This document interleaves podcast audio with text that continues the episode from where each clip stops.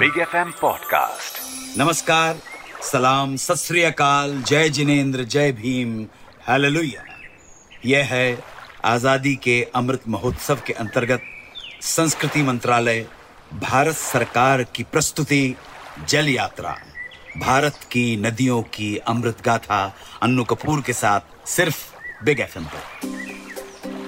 प्रिय मित्रों, जब धरती पर जीवन नहीं था, तब भी नदियों का अस्तित्व था। नदियों ने ही सभ्यताओं को जन्म दिया, उन्हें पल्लवित किया। नदियाँ बंजर भूमि को जल देकर, उपजाऊ बनाकर जीवन को गति प्रदान कर देती हैं। फिर ज़िम्मेदारी निभाती हैं हमें पालने और पोसने की, और फिर जिसके बाद बनती हैं कहानियाँ सुखद भविष्य की संभावनाएँ जिन्हें सुनाने के लिए मैं आपके सामने चला आता हूँ। भारतीय शास्त्रों में नदियों को इतना पवित्र माना गया है कि मान्यता बन गई है कि उनमें स्नान करने से या कुछ नदियों के तो मात्र दर्शन करने से मनुष्य के पाप धुल जाते हैं। तो कुल जमा नदियाँ हमारे लिए वरदान रही हैं।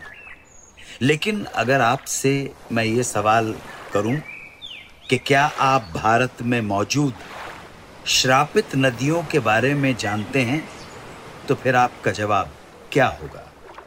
चौंकिए नहीं, हमारे देश में कुछ ऐसी नदियाँ हैं जिन्हें शापित माना गया है। चलिए, आज मैं आपको एक ऐसी ही नदी की यात्रा पर ले जाने आया हूँ। और ये नदी मध्य प्रदेश की एक प्रमुख नदी है। इस नदी का नाम है चंबल। चंबल नदी मध्य प्रदेश और राजस्थान से होकर बहती है और अंत में उत्तर प्रदेश में यमुना नदी के साथ मिल जाती है। चंबल लगभग 1024 किलोमीटर में अपनी यात्रा पूर्ण करती है। ये पश्चिम मध्य भारत की विंध्य पर्वत श्रृंखला में मध्य प्रदेश के महू के पास जाना पाव पर्वत बांगचू पॉइंट से निकलती है। चंबल नदी राजस्थान में प्रवेश करने के लिए मध्य प्रदेश से उत्तर पूर्व में बहती है और दोनों राज्यों के बीच एक बॉर्डर बनाती है। फिर ये यमुना में शामिल होने के लिए उत्तर प्रदेश की तरफ़ मुड़ जाती है। चंबल नदी देश की सबसे प्राचीन नदियों में से एक है। और ये पानी के जानवरों की कई प्रजातियों के लिए एक प्राकृतिक प्रवास का कार्य करती है। लेकिन इतिहास में इस नदी को पवित्र नहीं, बल्कि शापित नदी का दर्जा प्राप्त है। तो भाई, ऐसा क्या अनर्थ हुआ होगा कि इस विशाल नदी को श्रापित नदी घोषित कर दिया गया? तो किसने दिया था चंबल नदी को श्राप? आइए जानते हैं ये कहानी।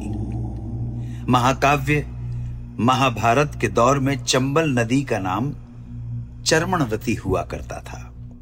एक कथा के अनुसार प्राचीन राजा रंतदेव ने अमर होने के लिए चरमवती नदी के तट पर अनेक यज्ञ किए और यज्ञ में अनेक बलियाँ दी।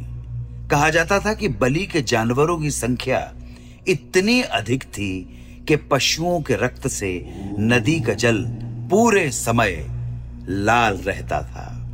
बलि के बाद उनके चमड़े इस नदी के तट पर फैला दिए जाते थे। इसीलिए इस नदी का नाम पड़ा चर्मणवती। इतने रक्तपात और हिंसा से क्रोधित होकर एक ऋषि ने राजा रंतदेव और इस नदी को श्राप दिया। तब से चंबल अपनी अशुद्धता के कलंक को लेकर श्रापित है। चंबल के संबंध में एक कहानी और भी है, जो महाभारत से जुड़ी हुई है। इस कथा के अनुसार, महाभारत काल में चंबल के किनारे ही कौरवों और पांडवों के बीच द्यूत क्रीड़ा हुई थी, जिसमें पांडव अपना राजपाट सहित पत्नी द्रौपदी को भी हार बैठे। और यहीं पर द्रौपदी का अपमान हुआ था, जिससे आहत होकर द्रौपदी ने सभी सभासदों के साथ साथ चंबल को भी श्रद्धा विहीन हो जाने का श्राप दिया था। शायद यही कारण है कि चंबल के किनारे कभी बड़ी आबादी नहीं बसी, ना ही कभी इसे वंदनीय माना गया। एक तरफ़ जहाँ गंगा, यमुना, गोदावरी नर्मदा के आसपास कई धार्मिक स्थल हैं, लेकिन इसके बिल्कुल विपरीत, चंबल नदी के आसपास आपको कोई भी प्रसिद्ध और श्रद्धालुओं की भीड़ भरा कोई धार्मिक स्थल देखने को नहीं मिलेगा। लेकिन कभी-कभी विष भी अमृत के समान काम करता है।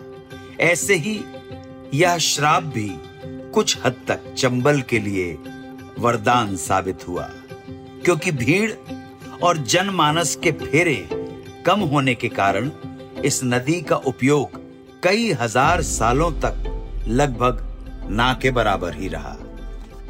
लोग इस नदी में हाथ लगाने तक से डरने लगे। तो इस कारण चंबल, प्रदूषण और अस्वच्छता की विभीषिका से बहुत हद तक बची रही। आज भी चंबल का जल बहुत स्वच्छ है।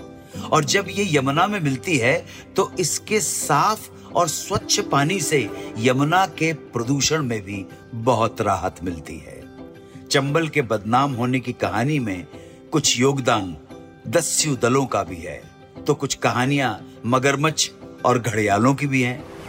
चंबल नदी का अधिकतर क्षेत्र ऐसा है जहाँ नदी बहुत गहराई से या फिर बीहड़ों के बीच बहती है।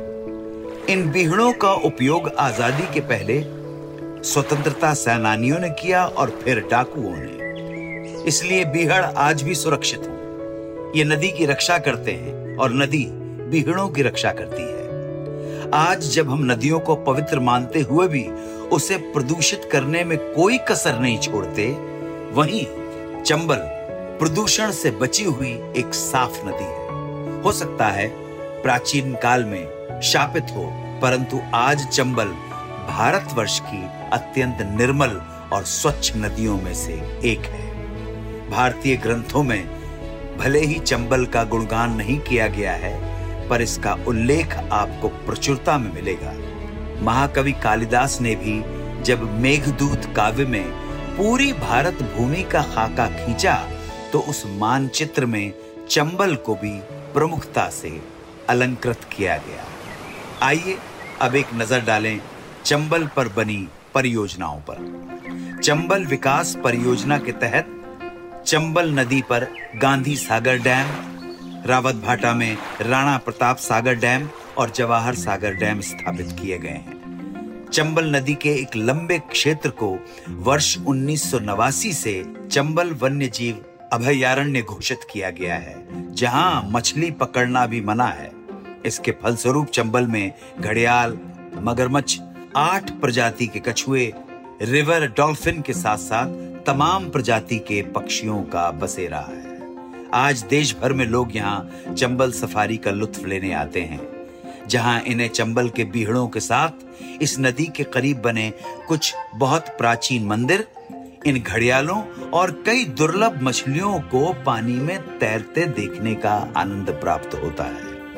चंबल नदी का नाम भले ही शास्त्रों अनुसार देश की पवित्र नदियों में नहीं लिया जाता, लेकिन ये नदी देश की न केवल एक बेहद महत्वपूर्ण नदी है, बल्कि बहुत स्वच्छ और निर्मल जल देने वाली नदी है, जो अपने प्रवाह से राजस्थान की शुष्क भूमि तक की प्यास बुझाती है, बाँध से बिजली बनाती है, खेतों को सींचती है और अपनी अथाह जल राशि को आखिर में यमुना को सौंपकर, यमुना की बाहें थामे, उसकी आगे की यात्रा में सहायता करती है।